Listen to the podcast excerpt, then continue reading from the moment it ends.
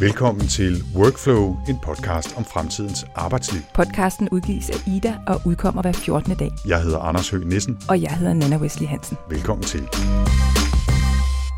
Her forleden, der faldt jeg over en artikel på BBC, som fortalte om en ny undersøgelse fra Microsoft, som måske ikke voldsomt overraskende viste, at der er ret stor forskel på, hvor produktive og flittige medarbejderne synes, de er, når de arbejder hjemmefra, og så hvad deres arbejdsgiver siger. Jeg ved ikke, om det er noget, du kender, Nana, men jeg kunne godt forestille mig, at det var noget, jo. mange øh, øh, kunne ikke genkende til derude. Fordi 87 procent af de ansatte i den her undersøgelse, de følte, at de arbejdede mindst lige så effektivt hjemmefra som på arbejdet, eller endda var mere effektive hjemme. Men 80 procent af deres ledere var uenige. Det er altså en ret stor forskel, synes jeg. Og det var altså en undersøgelse med 20.000 personer fra 11 lande. Og jeg synes, det i sig selv er interessant, men det er præcis den her skal vi kalde det mistro fra ledelsen, som har betydet, at der især i USA og England har været en decideret eksplosion af digitale værktøjer, som skal forsøge at tracke, hvor, hvor og hvor meget de ansatte laver, også og især når de arbejder hjemmefra. Mm. Og i takt med, at mere og mere af vores daglige arbejde sker på digitale platforme, er det jo også bare blevet muligt for arbejdsgiverne i højere grad at indsamle data om alt, hvad vi laver. Hvor mange e-mails vi skriver, hvor ofte vi ringer til andre ansatte eller kunder, hvor mange gange vi trykker i tastaturet, hvor meget tid vi bruger på sociale medier eller andet tidsfordriv mm. osv. Det kan også handle om at tracke, hvor meget vi faktisk bevæger os, og måske hvad vi vejer, hvor meget vi spiser, hvis vi deltager i sundhedsprogrammer i firmaet. På den ene side, så kan det måske være med til at hjælpe os til at planlægge vores arbejde bedre, sørge for mere fokustid, optimere møderne og gøre os mere produktive, mm. og måske endda også gøre os sundere.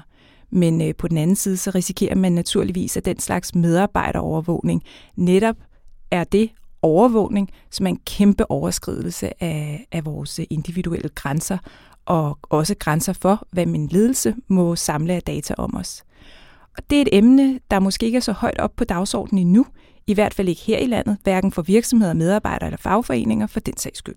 Men der er faktisk ved at komme gang i tingene, fordi her forleden, der var jeg til workshop i IDA, netop om det her med automatiseret dataindsamling og medarbejdere. Det var en workshop, som var arrangeret i fællesskab af IDA, øh, HK, Data Etisk Råd, og så det her projekt, der hedder ADD, Algoritmer, Data og Demokrati. Og det var i virkeligheden sådan en slags øh, startskud på et projekt, der skal løbe her de, øh, de kommende måneder, oktober og november, så med en, en konference i december. Der skal både være spørgeundersøgelser, case-studier og debatter og behandles data og alt muligt andet. Det bliver ret spændende. Og det er med ret stor sikkerhed også noget, jeg tænker, vi her i Workflow kommer til at vende tilbage til. Men Allerede i den her episode, der lægger vi altså ud med det, man kunne kalde en slags indflyvning til emnet, og det gør vi i selskab med to af oplægsholderne fra workshoppen. Først så er det digital konsulent og forfatter Peter Svare, og bagefter så skal vi møde konsulent og fagforeningsekspert Christina Koltloff. Og vi lægger ud med Peter Svare, som har arbejdet med digitale løsninger i lang tid, næsten 25 år faktisk, men som også på det seneste har fokuseret meget på spørgsmål om etik i forbindelse med data og dataindsamling og algoritmer og kunstig intelligens. Aktuelt og i denne her sammenhæng, så arbejder han blandt andet sammen med en lille afdeling i HK, som hedder HK Lab, om et projekt, der præcis handler om medarbejderovervågning. Jeg mødtes med Peter efter workshoppen og bad ham så fortælle om, hvad det er for nogle værktøjer, vi taler om, når vi taler om medarbejderovervågning eller medarbejderdataindsamling, hvad ideen med dem er, og så også, hvordan det ser ud her i Danmark. Jeg hedder Peter Svare, og jeg har arbejdet med digital kommunikation, markedsføring og produktudvikling i næsten 25 år. Vi skal tale om øh, medarbejder, tracking, firma, overvågning af medarbejdere. Kært barn har mange navne i dag, Peter. Hvordan kom du ind på det område? Ja, men det startede egentlig med, at jeg havde skrevet den her bog om, om kunstig intelligens, øhm, og det projekt førte til, at jeg sammen med Dansk Design Center kom til at tale om alle de her mennesker, som arbejder med at designe digitale løsninger. De mangler nogle redskaber til at tænke etisk omkring kunstig intelligens og data og adfærdsdesign. Altså, så, så vi var egentlig enige om, at der, der er en ret interessant samtale omkring, at vi skal være bedre til at lave digitale løsninger. I løbet af det her projekt, der havde vi øh, ni testvirksomheder med, små og mellemstore øh, virksomheder, som arbejdede med alle mulige forskellige digitale produkter. Det kunne være inden for healthcare og finance og alle mulige forskellige områder. Men, men sådan mere eller mindre tilfældigt, så var der, jeg tror det var tre eller fire af dem, det var den her type virksomheder, altså softwarevirksomheder, som lavede specifikt software, som går ind i virksomheden øh, med, med en eller anden digital løsning, som hjælper med at skabe sundere medarbejdere, eller mindre stressede medarbejdere, eller mere produktive medarbejdere, eller måske arbejde med noget læring, så, så medarbejderne bliver bedre til at lære et eller andet område. Øh, og der gik det egentlig op for mig, at der var noget ret interessant i det her med med de her systemer, der går ind i virksomhederne. For det, udover sådan de sædvanlige dataetiske og digitale etiske overvejelser, så rammer det jo ind i sådan en virksomhedsvirkelighed med medarbejdere og ansatte og magtrelationer og ting, der bliver sagt og ting, der ikke bliver sagt og sådan noget. Og, og det, det gav bare sådan et helt andet interessant lag oven i den digitale etiske øhm, øh, diskussion. Øh, så der blev jeg egentlig opmærksom på det, og så har jeg skrevet lidt om det og talt lidt om det nogle steder. Og i den forbindelse rendte jeg ind i HK. De har sådan en lille afdeling, sådan en innovativ afdeling, der hedder HK Lab, hvor de eksperimenterer med sådan ligesom fremtidens fagbevægelser og digitale løsninger og sådan noget. Og vi, vi har nu så, vi er i gang med sådan et, et projekt, hvor vi prøver sådan at afsøge det her. Hvad er virkeligheden derude, og, og kan man, kunne man forestille sig, at en fagbevægelse kunne spille en rolle i, i de her nye altså arbejdsmarkedsrelationer, som opstår i, i en digital virkelighed? Hvad er det for nogle løsninger, eller lad os bare skærpe fokus endnu mere ind og spørge, hvad er det for nogle data eller situationer, øh, processer, som bliver tracket i de her værktøjer, hvis man bare skal komme et enkelt eksempel eller to? Det kan jo være alt muligt. Sådan den helt klassiske øh, på det danske arbejdsmarked er jo de her trivselssurveys, og, og det handler og det man jo tracker, der, det er jo trivsel, og trivsel er jo et meget bredt begreb, men det er jo, kan jo være sådan øh, stress og produktivitet og sådan almindelig sådan glæde ved, at man er på arbejde. Så, så, så det er jo, kan man sige, det er nok sådan, det er nok det, der er mest af i det eksisterende, på det eksisterende arbejdsmarked. Altså nogle grundlæggende systemer, der stiller en medarbejder nogle spørgsmål omkring, har de det godt på arbejdet, og så dykker de ned i forskellige parametre. Og så er der så lidt forskellige systemer. Der er nogle, hvor det stort set bare Altså, man svarer på nogle spørgsmål, og så er der nogle ledere, der sidder og kigger på svarene, og så snakker man lidt om det. Og så er der så nogle sådan lidt mere algoritmiske af de her systemer, der måske går ind og, og tolker på de her svar. Altså har nogle algoritmer, der ligesom regner ud, at her kan der være et problem med stress, øh, og så kan der være sådan en lille alarmklokke, så lederen får at vide, at her skal du være opmærksom på, at der kan være nogle stressproblemer og sådan noget. Så det er sådan de klassiske løsninger, men så er der jo også en af de virksomheder, vi havde med, øh, og en virksomhed, som, som arbejder med sundhed, øh, altså at øh, få sundere medarbejdere. Og, og det er jo lige præcis der, hvor man kan sige, ja, selvfølgelig skal folk jo være mere sunde, ikke? men når man dykker ned i de der løsninger der, så begynder man jo også at se alle, alt det etisk komplekse ved det, fordi det er jo det der, man skal virksomheden nu til at blande sig i, om jeg ryger en smøg derhjemme, og om jeg spiser usund mad derhjemme, og hvad er i øvrigt usund mad, og hvad vil det sige at være sund, og hvad vil det sige at være overvægtig, og altså der, der er en masse spørgsmål, der rejser sig der. Ikke? Så, øh, så den filosofi, man kommer med som sådan en virksomhed, der gerne vil lave mere sunde medarbejdere, det har jo ret stor betydning for, hvordan det så udspiller sig på den pågældende arbejdsplads. Der er jo også de her værktøjer, som måske sniger sig lidt mere ind på arbejdspladserne gennem forskellige øh, store platforme, ikke? Altså hvor, hvor øh, aktivitet på e-mail, tastetryk måske lige frem, hvor ofte man kommunikerer med sine øh, kolleger eller øh, skriver salgsmails ud af huset eller har kalenderaftaler, også begynder at akkumulere store datamængder og analysere med en eller anden grad.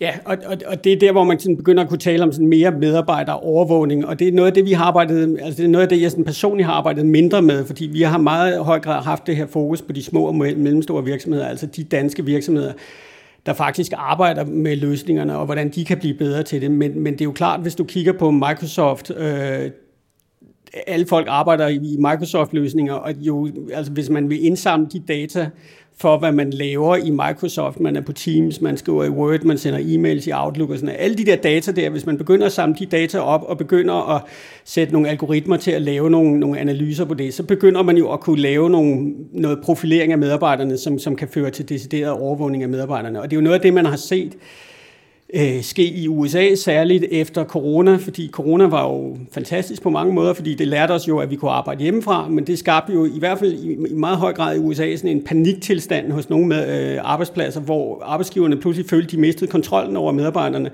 Og for at genvende den der kontrol, så har de jo så altså trykket på alle knapperne i deres øh, digitale systemer for ligesom at, at overvåge og indsamle data om deres medarbejdere. Men, men mit indtryk er, det er ikke et, et akut problem i en dansk sammenhæng. Der var en sag her for to-tre år siden, som jeg ved 3F havde fat i, hvor Microsoft jo netop øh, åbnede for nogle muligheder for, at, at en IT-chef kunne sidde og kigge på medarbejderes produktivitet, altså baseret på data, som, som de kunne indsamle via, altså sådan noget med, om sad, sad folk foran webcamet, og, eller skrev de mails, eller hvad, hvad gjorde de nu? Og det tror jeg, der blev slået ret hårdt ned for, at de faktisk lukkede de her funktioner. Ikke? Hvis vi lige tager et øh, skridt tilbage så, Peter, øh, så så du i dit oplæg på workshoppen øh, forleden på, på de tre aktører, som ligesom er til stede i det her, lad os bare kalde det problemfelt, øh, i hvert fald område. Altså, der er virksomhederne, som gerne vil bruge det, øh, der er medarbejderne, som måske bliver tracket eller overvåget på en eller anden måde, og så er der de leverandører, som gerne vil lave den software, de løsninger, de tjenester, som, som skal anvendes i det her. Kan du ikke lige prøve at, at rise op, altså hvad er i virkeligheden deres agendaer i det her? Fordi det er jo et felt, der eksisterer og ser ud til at udvikle sig, så nogen må have en interesse i det. Ja, det er lige præcis det, der er. Der er jo tre parter. Der er virksomhederne, som jo deres interesse, når man spørger dem, og det er egentlig ret interessant, fordi det jeg forestiller mig, det er sådan en HR-chef sidder til sådan et øh, direktionsmøde, og så sidder CFO'en, altså der sidder med de finansielle, og så sidder der den CTO, der sidder med det teknologiske og sådan noget. De sidder med alle mulige flotte grafer og tal og figurer, øh, og de er mega datadrevne, ikke? Sådan, så de har en masse data, de kan lægge på bordet. Og så kommer så, så skal HR-chefen så redegøre for, hvordan går det så ned i HR? Og så siger HR-chefen, ja, vi føler, at det går meget godt, og sådan noget. Ikke? Og så kigger de der slipsedrenge på, det er jo så typisk en kvinde fra HR-afdelingen, ikke? Øh, og sådan, kan du ikke, har du ikke nogen mere data på det? Ikke? Så, så, så de har sådan et grundlæggende behov for at legitimere sig selv og blive, ved, ved at blive mere datadrevne. Øh, og det er jo ligesom sådan en buzzword, der går igennem rigtig meget virksomhedsledelse. Vi skal være datadrevne, vi skal være datadrevne. Og den er sådan ligesom flyttet ned i HR-afdelingen, at de vil gerne have mere data. Og det vil sige, og hvad betyder det for en HR-afdeling? Jamen det er jo det, vi taler om her. Ikke? Det er medarbejderdata. Altså, så hvor kan vi få nogle data på, om vores medarbejdere er sunde, er de glade, er de øh, produktive, er de ved at blive stresset, alle de der ting. Så der er simpelthen, altså det, den primære drivkraft hos, hos HR-afdelingerne og indkøberne af de her systemer, jamen det er det her med, at de, de har brug for at få noget mere data på. Ikke? Øh, og så er der selvfølgelig den der, som jeg også nævnte før med corona, at, at der med flere og flere folk, der arbejder hjemmefra, så har man sådan lidt mistet overblikket og kontrollen over medarbejderne, så det er også måske et forsøg på at genvinde noget af den her kontrol. Ikke?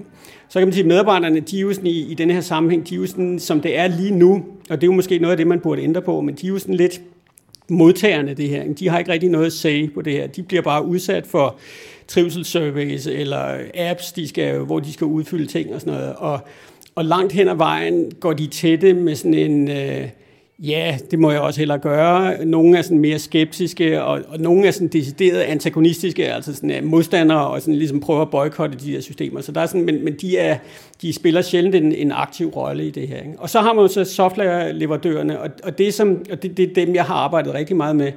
Og det interessante ved dem er faktisk, at de rigtig mange af dem er sådan meget purpose-drevne virksomheder. Øh, altså de har sådan en eller anden vision om at skabe en bedre verden. De kigger på vores arbejdspladser og siger, at det står virkelig sløjt til med stress. Det gør det jo også på det danske marked, øh, arbejdsmarked. Alle folk bliver stresset. Så deres vision, det er at gøre noget ved stress. Og så bygger de en eller anden løsning, som jo handler om, at en ledelse i en virksomhed kan indsamle data om stress, og så kan man bruge det her på forskellige måder.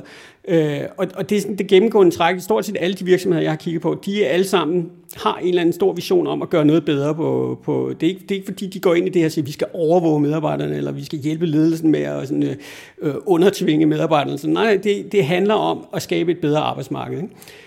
Og der er, så, ligesom, der er så forskellige slags virksomheder. Der er så dem, der siger, det purpose, det er så vigtigt, så det er sådan lige meget hvad, og så ruller de bare deres løsning ud. Og så er der andre, der siger, vi er godt klar over, at hvis vi skal ind og arbejde med stress eller sundhed, så ramler vi ind i nogle etiske problemstillinger, fordi der kommer noget med, hvad sker der med de her data, øh, når ledelsen kigger på stressdata, eller de her algoritmer, der skal regne ud, om folk er stresset, fungerer de overhovedet, og øh, har folk adgang til at se, hvordan de her algoritmer fungerer. Sådan, alle de her etiske problemstillinger, der er omkring det her. Og der er en type, der er nogle af de her virksomheder, og det er dem, jeg arbejder mest sammen med selvfølgelig, som, som forstår, at der er nogle etiske problemer, og så går de ind og arbejder med de etiske problemer, og i en eller anden udstrækning måske også prøver at få medarbejdere og virksomheden med til at, at lave nogle løsninger, hvor man både kan løse sådan det oprindelige purpose, altså gøre noget ved stress, og så samtidig undgå, at det bliver sådan et overvågningstyrni, hvor det er ledelsen, der sidder med alle data og algoritmer, der bliver biased og kønsdiskriminerende og alle mulige forskellige andre ting. Ikke?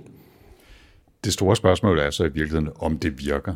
Altså, er der nogle gode eksempler på, at virksomheder i hvert fald siger, at de har fået noget ud af at tage de her øh, tjenester eller apps i anvendelse, og uden nødvendigvis at, at gøre medarbejderne til, til subjekter, som ikke har noget som helst at sige?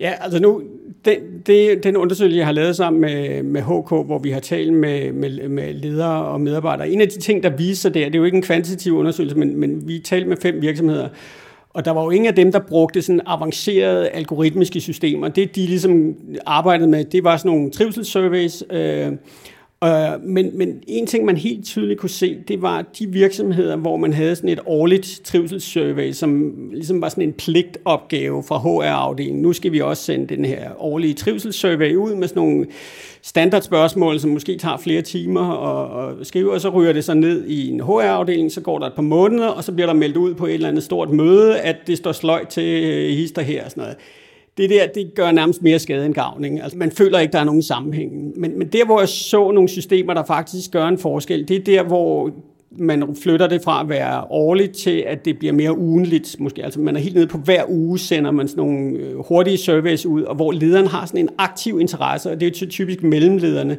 der har en aktiv interesse i, jeg vil, jeg vil virkelig gerne forstå mine medarbejdere, og jeg har selvfølgelig mine medarbejdere samtaler, jeg taler med folk og sådan noget, men, men derudover Udover alt det her kvalitative, så har jeg også noget, noget digitalt, nogle spørgsmål, jeg stiller, hvor der er sådan en eller anden grad af, anonymitet, hvor folk sådan, kan måske være en lille smule mere ærlige. Og det bruger jeg i mit arbejde som leder. Det er ikke det eneste, jeg bruger. Det er ikke kun data, jeg kigger på. Men det bruger jeg til ligesom at lede min afdeling og tage nogle emner op. Øh, men det er ekstremt vigtigt, at det sådan er på ugebasis, øh, at, at, at, at de her ting foregår. Og, og der, den type virksomheder, der kunne jeg se, at der var både lederne ret glade for systemerne, og medarbejderne var også glade for det, fordi medarbejderne følte faktisk, at det var ikke overvågning, men det var en mulighed for dem for ligesom at komme af med nogle, måske nogle frustrationer og komme, komme ud med nogle holdninger, som de måske i andre sammenhænge ikke ville komme af med. Så, så der er jo ingen tvivl om, at, at de der digitale systemer, de kan et eller andet. Altså det er jo ikke ren overvågning, de kan et eller andet, som kan være brugbart, men det kræver nogle ret kvikke mellemledere, øh, som har en aktiv forståelse af, hvad kan man bruge digitale systemer til, hvad kan man bruge data til, og hvor skal man være forsigtig med at bruge data, og hvor er det, hvor er det grænsen går mellem data og min egen intuition som leder. Og, sådan noget. Og, det er jo i virkeligheden det, der jo også kendetegner fremtidens dygtige medarbejdere. Det er de her mennesker, der forstår, hvornår de skal være mennesker, og hvornår de skal være datadrevne. Ikke? Der er jo også langt fra hvad kan man sige, den case, hvor man laver, lad os bare sige, ugenlige trivselsmålinger, som medarbejderne kan svare på, og så bruger det datamateriale til måske at, at lave noget mere øh, reaktiv øh, feedback øh, hurtigere, og så løsninger, hvor man siger, at en eller anden mere eller mindre øh, avanceret kunstig intelligens kan se på kæmpe store datamængder, som automatisk bliver indsamlet og få noget ud af det. Og der synes jeg ikke, jeg har set voldsomt mange gode eksempler på det, eller i hvert fald ikke hørt virksomheder være ude og prale med det, og det er måske også fordi, der er med, at vi er ude og skubbe til nogle øh, etiske grænser i langt højere grad her. Ikke? Altså det, der er jo interessant, det er, når man går ind på alle de der virksomheder, som, altså de her softwarevirksomheder, som leverer de her ting, Picon, som jo er en dansk virksomhed, der blev solgt til, til Workday, øh, og, men, men alle de her virksomheder, der arbejder med sådan nogle medarbejderdatasystemer, når, når du læser deres hjemmesider og deres salgspræsentationer, så handler det jo om det, du taler om her. Ikke? Det er jo sådan nogle top avancerede algoritmer, der indsamler usandsynlige mængder af data, og som kan forudsige stress, og om folk er ved at sige op, og alt muligt og sådan noget. Øh, men, men, men jeg vil sige, det, som jeg bare ser ud i virkeligheden med de virksomheder, jeg har mødt, og det, jeg har talt med, det er, at der er vi slet ikke i dag. Men det er jo stadigvæk interessant, fordi det du taler om der, hvis man nu bevæger sig derhen, og der, når man taler med HR-cheferne og lederne i virksomheden, så vil de jo gerne derhen, altså de, de vil jo gerne derhen, hvor de kommer helt ind i hjernen på os, og ved hjælp af kunstig intelligens og algoritmer begynder at forstå medarbejderne og kunne forudse, altså prædiktive algoritmer, begynder at kunne forudse, bliver ham der stresset, om, er, er der tegn, mønstre, der tyder på, at ham her bliver stresset om et halvt år, eller ham her måske siger op om, om et par måneder?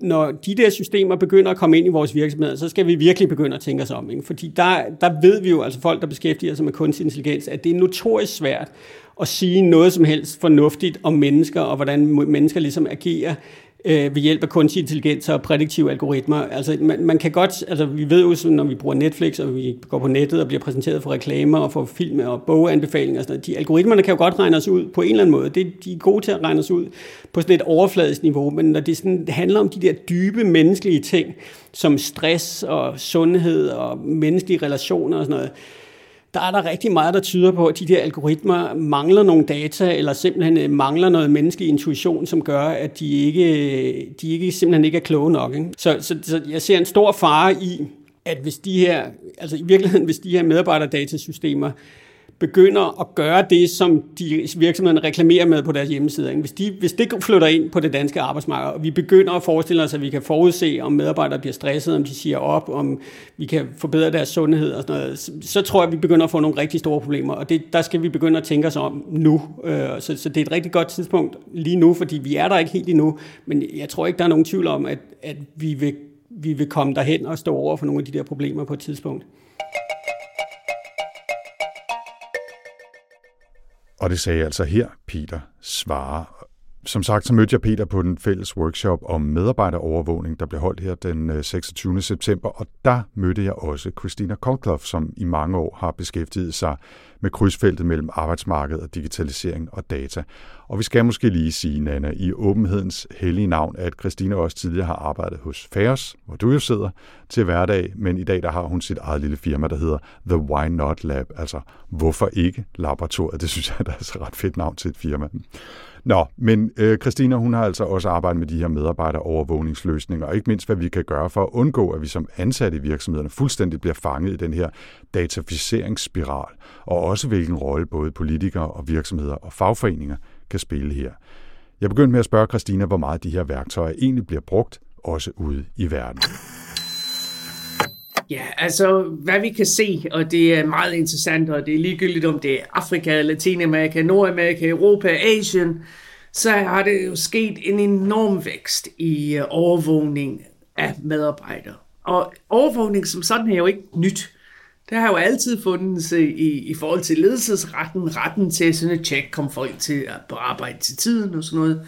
Men nu er det jo digitalt, og den digitale overvågning er markant anderledes end den analoge, ikke mindst fordi, nummer et, det er svært at undgå. Som medarbejder, du kan ikke lige dukke nakken eller skjule dig for kameraet eller et eller andet. Nummer to, så giver det ledelsen øh, øjeblikkelig feedback. Altså de ved på en gang, om, om du øh, gør det, du skal, eller du gør det, du ikke skal, så at sige.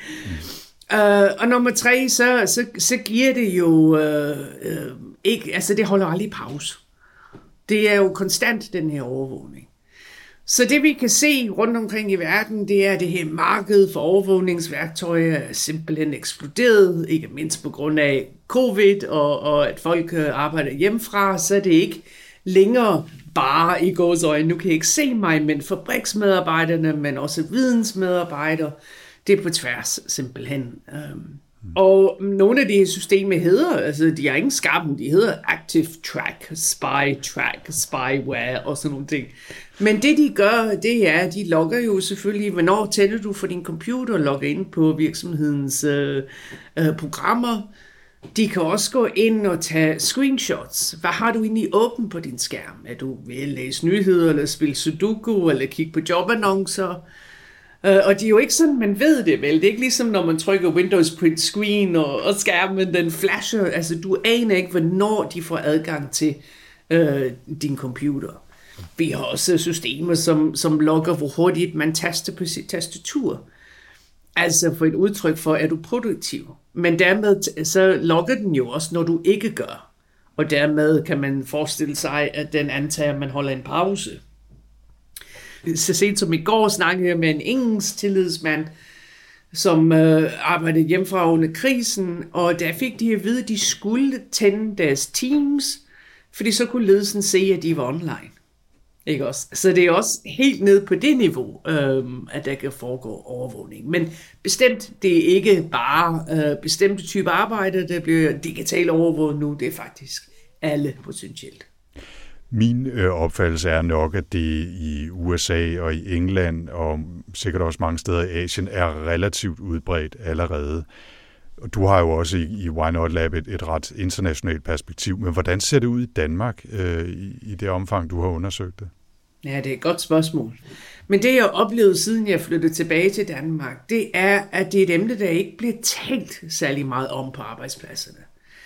Og jeg tror, det kan skyldes flere forskellige ting. Altså dels det helt generaliserede tillid, vi har, at man kan ikke forestille sig, at ledelsen vil introducere et værktøj uden at fortælle om det, for eksempel. Eller de vil gå i gang med sådan noget overvågning af folk, der arbejder hjemmefra, uden at man ligesom var blevet gjort opmærksom på, at nu går vi ind ved 10 minut og tjekker, hvilken hjemmesider eller programmer du har åbent på din computer. Eller vi får adgang til dit kamera og sådan ting. Så jeg tror, at dels er det sådan lidt, hvis jeg må bruge ordet, naiv holdning til, når man, det kan vi ikke forestille os. Og så dels tror jeg også, at danske virksomheder faktisk nok ikke er verdensførende, selvom Danmark utrolig gerne vil være verdensførende med alt, hvad det hedder digitalt. Men jeg tror ikke, de er frontrunners, så at sige, på øh, introduktionen af de mest invasive øh, systemer, som vi kender fra, som du siger, rundt omkring i verden. Men det sagt, så tror jeg også, det vil være fejlagtigt at tro, at det her system ikke findes på arbejdspladser, og man kan forestille sig i brancher som forsikringsbranchen, finanssektoren, øh, mange IT-udbydere og sådan nogle ting, som, som faktisk fører sådan nogle systemer. Ja.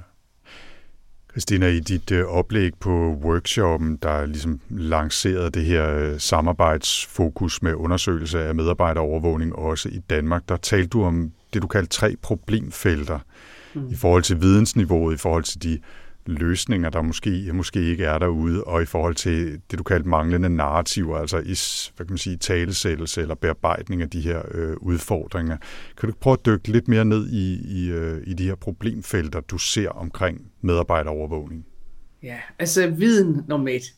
Og det er ikke bare på medarbejdersiden, at vi har et behov for nye kompetencer. Det er i den grad også hos ledelsen det vi oplever i langt, langt det største tilfælde, måske 90-95 procent af alle digitale værktøjer eller systemer, der bliver anvendt på arbejdspladser, er ikke udviklet af de arbejdspladser. Det vil sige, det er tredjepartssystemer.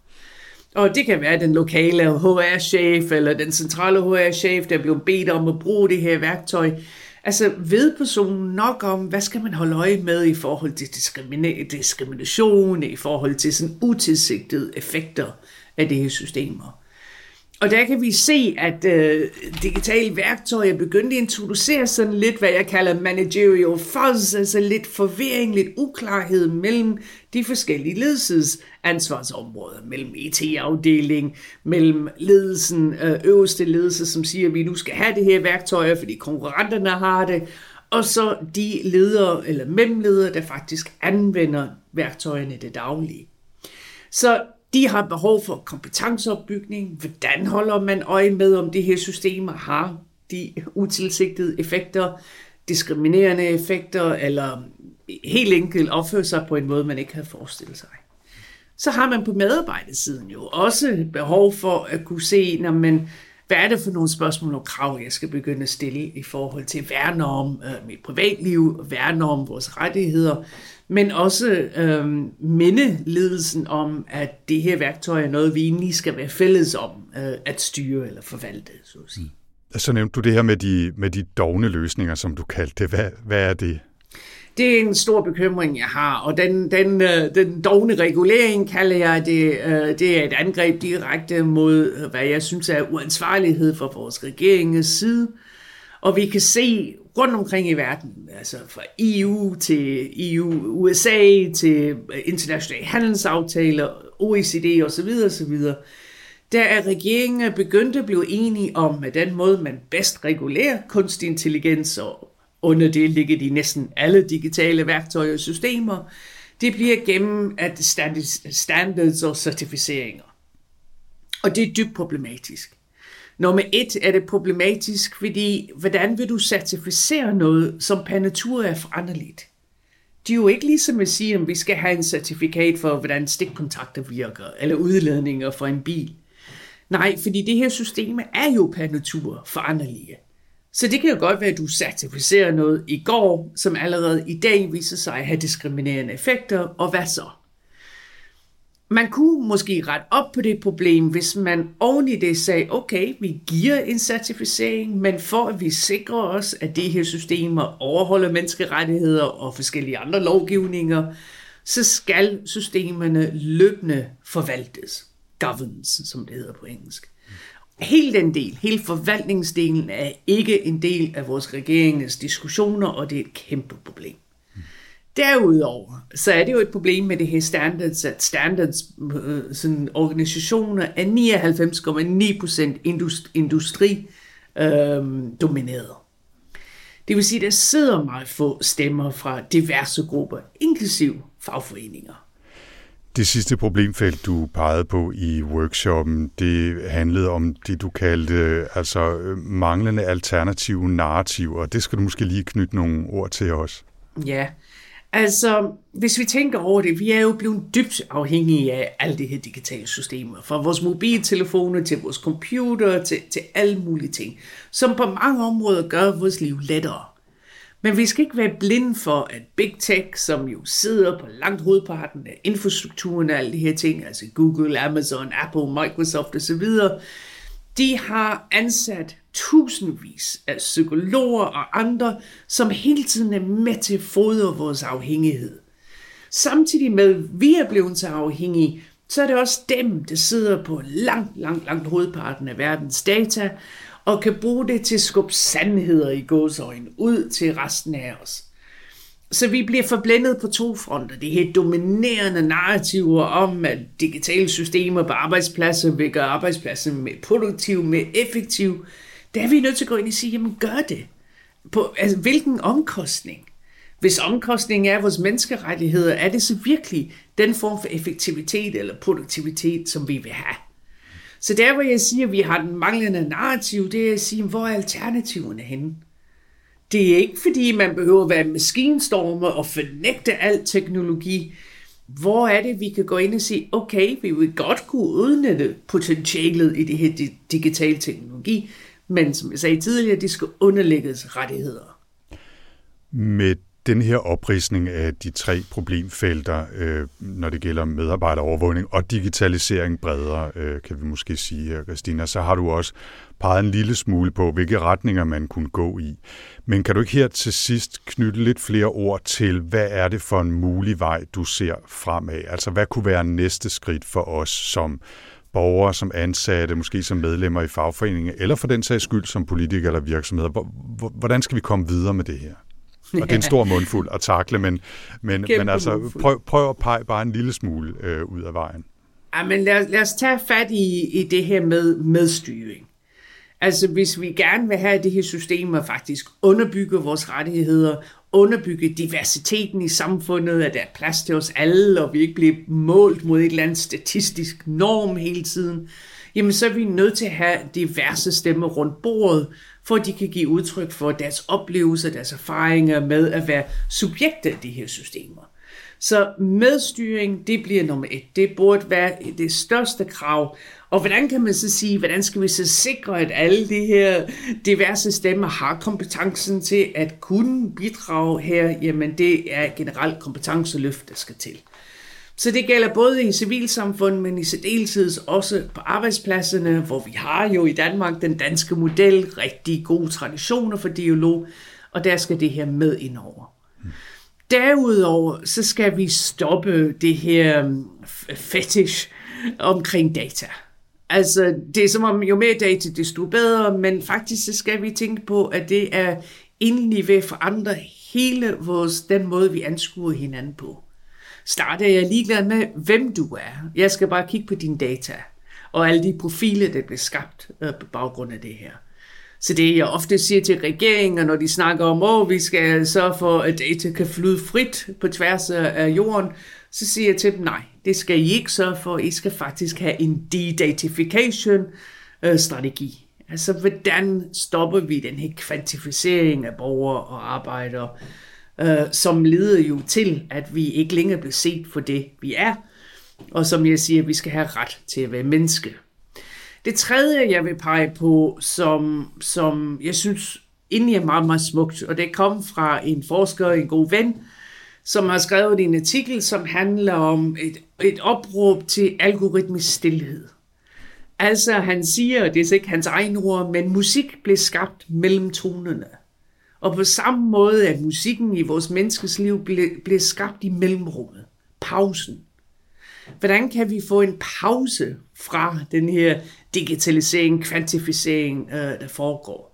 Altså, at vi endnu en gang sådan, trækker vejret og bliver fri for hele tiden at blive bombarderet med nyheder, med rekommendationer, med tilbud, med services, men at vi har ret til at være frie.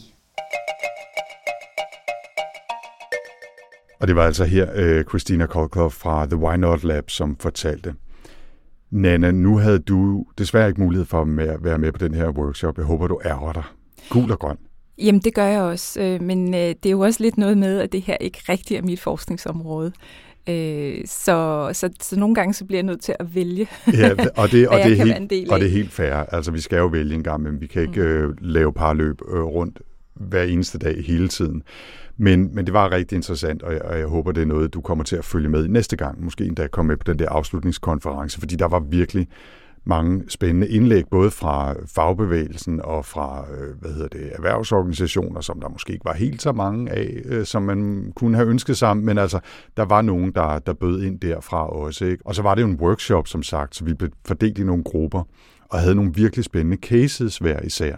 De har lavet seks cases om forskellige aspekter af medarbejderovervågning. Og i den ene ende af spektret, så var det sådan virkelig klassisk noget med videoovervågning af et kasseapparat, og en, der så blev fyret, fordi at det så ud som om, hun var lidt for meget væk fra kasseapparatet og sådan noget. Ikke? Og i den anden ende var det så den her virkelig hardcore, måske også lidt fremtidsagtige algoritmiske overvågning, hvor der blev samlet data om alt, alt hvad medarbejderne lavede i en virksomhed, og så med algoritmer, der vurderede, hvor stressede de var, og hvor øh, meget risiko de var for at sige op, og alt sådan noget ballade. Ikke? Mm. Og, og det hele var fiktive cases, men bygget på ting, der kan lade sig gøre, og som bliver brugt derude. Det var super interessant. Nu var det her jo så en, øh, en indflyvning, og vi kommer til at følge det her arbejde og vender tilbage til det, håber jeg, hen mod øh, nytår. Men er der nogen ting, du lige vil, øh, vil sætte et flag i, eller markere som, som noget, du synes, vi skal holde særlig øje med? Jamen, altså, jeg tror bare, at det bliver et, et øh, i stigende grad vigtigt område, som øh, alle, der har med arbejdsliv og arbejdsmarked at gøre, kommer til at beskæftige sig med. Altså allerede nu er det jo utrolig udbredt på rigtig mange virksomheder, som bruger forskellige former for, for algoritmer. Øhm, jeg synes, at der var nogle fine pointer, øh, også fra Christina Kolklov, omkring det her med, at vi faktisk er lidt, lidt, øh, lidt underinformeret øh, både som medarbejdere og også som mange af interesseorganisationerne, som har at gøre med det her felt, også fagforeningerne, omkring hvad det egentlig betyder. Ja. Og så øh, halter reguleringen øh, efter. Ikke? Ja, Men, jeg, undskyld, jeg afbryder jeg simpelthen bare lige for ja. at sparke ind på det her med øh, manglende viden. Altså, og det er jo både manglende viden om, hvad de her værktøjer kan, øh, hvad det er for nogle værktøjer, hvem det er, der leverer dem osv., men det er jo også, er det egentlig noget, der sker på min arbejdsplads? Og jeg fik sådan lyst til at spørge Nana, øh, nu arbejder du på universitetet, og jeg gætter på, at man øh, er sovsiden i Microsoft der og bruger det øh, til en hel masse ting, Word og øh, Outlook ja. og alt muligt andet. Ved du, om, om dine data bliver indsamlet af det her? Jeg tror, det hedder Microsoft Viva, som er deres bud på sådan en, øh, vi samler data og prøver at komme med gode råd til at slappe Ej. af og fokusere og sådan noget. Nej, det ved jeg faktisk ikke. Ja. Og jeg i forbindelse med det her havde jeg faktisk tænkt, at jeg skulle prøve at undersøge det, men så glemte jeg det igen, ikke? og det siger jo meget godt meget om, hvor ens perspektiv egentlig er som, øh, som medarbejder. Det er jo ikke noget, man går og holder øje med, at man bliver overvåget på den ene eller på den anden måde. Men jeg vil så også sige, at min oplevelse er faktisk, nu er vi jo, nu er universitetet jo sådan en vidensarbejdsplads, og der er utrolig meget øh, data Øh, det er sådan set det, rigtig mange forskere gør. De genererer, vi genererer data hele tiden. Ikke? Øh, og jeg oplever faktisk lidt, at universitetet er super meget på hælene i forhold til to dagsordner, som har lidt at gøre med det her, men som alligevel lidt af noget andet. Og det er for det første, hvordan håndterer vi GDPR-reglerne, som egentlig ikke så meget handler om overvågning af medarbejderne, altså dem, der er ansat på universitetet, men jo mere handler om, hvordan behandler vi alt den personfølsomme data, vi indsamler. Øh, og det er super bøvlet. Altså, øh, og, og, og, og der kommer nye procedurer, nye måder, man skal opbevare sine data på, og nye ting, hvor man ikke kan gøre med data, hvor man ikke må kombinere ting, som man tidligere måtte gøre. Og det er faktisk forskningsmæssigt en udfordring. Vi er så også undtaget for nogle af reglerne lidt, men, øh, men altså, det er ikke noget, jeg har sat mig dybt ind i. Men GDPR, det er der simpelthen rigtig mange mennesker, der beskæftiger sig rigtig meget med at håndtere. Og den anden ting, det er cybersikkerhed. Og ikke mindst i forbindelse nu her med krigen i Ukraine og alt det her, er der kommet et ekstra fokus på det her. Altså det her med, at man kan blive hacket, og vigtige data kan forsvinde. Mm. Og i håndteringen af de to emneområder, så er der overhovedet ikke fokus på medarbejderovervågning eller noget som helst. Men jeg kan sige, det der så gør mig lidt tryg, det er, jeg er ganske sikker på, at der er ikke nogen, der har overskud til faktisk at sidde og overvåge mig ret meget et eller andet sted, fordi jeg har så travlt med alle de her andre dagsordner. Ja. Ikke? Men det kan jo komme på sigt. Ja, og det kan automatiseres, ikke? Altså, så det ikke bliver et spørgsmål om, at der skal sidde nogen specifikt og kvase øh, kvæse data om, hvad du og, og dine kolleger laver, men at din chef i virkeligheden bare får en ugenlig øh, e-mail, der siger, at ser sgu som om Nannas produktivitet er gået 3 procentpoint ned, eller at hun var øh, 52 minutter mindre på arbejde i, i gennemsnit de sidste tre uger, eller et eller andet. Og så får du altså et lille rødt flag i din, i din personalbog. Ikke? Altså. altså nu tror jeg, at der en rigtig stærk tradition for det, der hedder selvledelse på universitetet, eller også sagt fravær af ledelse, kan man sige. Så jeg tror ikke rigtigt, der er nogen, der gider at holde øje med det. Men, øh, ja. men, men, men jeg kan sagtens forestille mig det på rigtig mange, rigtig mange arbejdspladser. Mm. Øh, jeg vil øh, egentlig ikke sige så meget mere. Jeg synes, øh, de to interviews taler for sig selv, og du er kommet med nogle gode pointer, Nana. Jeg vil bare lige indsparke, at inden jeg tændte for mikrofonen, da jeg interviewede Peter Svare, så talte vi om det der med, hvad vi egentlig skulle kalde det her. Og det kunne jeg også mærke allerede på workshoppen, der faktisk var lidt, øh, lidt tvivl om, og sådan lidt, vi vaflede lidt rundt mellem nogle forskellige begreber. Ikke? Altså, øh, nogen sagde medarbejderovervågning helt konsekvent, og det, det giver jo ligesom en fagning af det, kan man sige. Ikke? Fordi vi taler jo også her om øh, ganske legitime trivselsundersøgelser, som bare sker digitalt og med højere frekvenser, for de data, der bliver indsamlet, bliver afgivet, altså hvis ikke 100% frivilligt, så i hvert fald dog bevidst og, og det er kun de data, der bliver indsamlet og brugt. Og det, det er jo ikke nødvendigvis overvågning på den måde. Det er måske mere, mere medarbejderinteraktion et eller andet sted. Ikke? Og der var også nogen, øh, som, som kaldte det sådan firmaovervågning, ikke? altså hvor det mere handlede om at sige, at det er firmaet som sådan, der skal overvåges eller trackes. Øh, vi indsamler data om, hvad der sker i virksomheden for at blive klogere på virksomheden, og medarbejderne er selvfølgelig en del af det. Så flytter man sådan fokus lidt væk fra, at det er altså det er mig og mine data, der bliver indsamlet til, at fokus bliver på, om det er virksomheden, og når vi indsamler data om virksomheden, så er det for at kunne optimere den og, og øge produktiviteten og sådan noget. Ikke? Og der var ikke rigtig nogen af de her betegnelser, som, som landede rigtig godt, og, og øh, det afhænger nok også lidt af, hvem, hvem der taler om det, fordi øh, begreberne selvfølgelig er lavet på forskellige måder. Ikke? Så det er bare for at sige, jeg tror, vi kommer til at sige fire forskellige ting i allerede ja. den her episode, og jeg er sikker på, at det kommer vi også til de næste måneder, og når vi vender tilbage til din episode mere. Øh, eller også har vi til december fundet ud af, hvad det egentlig er, vi bliver enige om at kalde det, og så er det det, vi kalder det uanset hvad. Vi vil få se. Og så er der ikke mere i denne workflow. Men vi vender tilbage igen om 14 dage, hvor vi skal tale med Stine Lomborg fra Københavns Universitet, som netop er ved at lægge sidste hånd på et projekt, som undersøger sammensmeltningen af det private og det professionelle, ikke mindst øh, under påvirkning af nedlukningen og det udfordrende hybridarbejde. Hvis du i mellemtiden vil vide mere om podcasten, kan du besøge vores hjemmeside på ida.dk-workflow, og du er også velkommen til at skrive til os på Twitter med hashtagget workflowida, eller kontakte os via Idas hjemmeside. Workflow bliver produceret af Podlab og udgives af IDA, Danmarks Fagforening for Digitale Hoveder, Naturvidenskabsfolk og Ingeniører. Jeg hedder Anders Høgh Nissen. Og jeg hedder Nana Wesley Hansen. Tak for denne gang.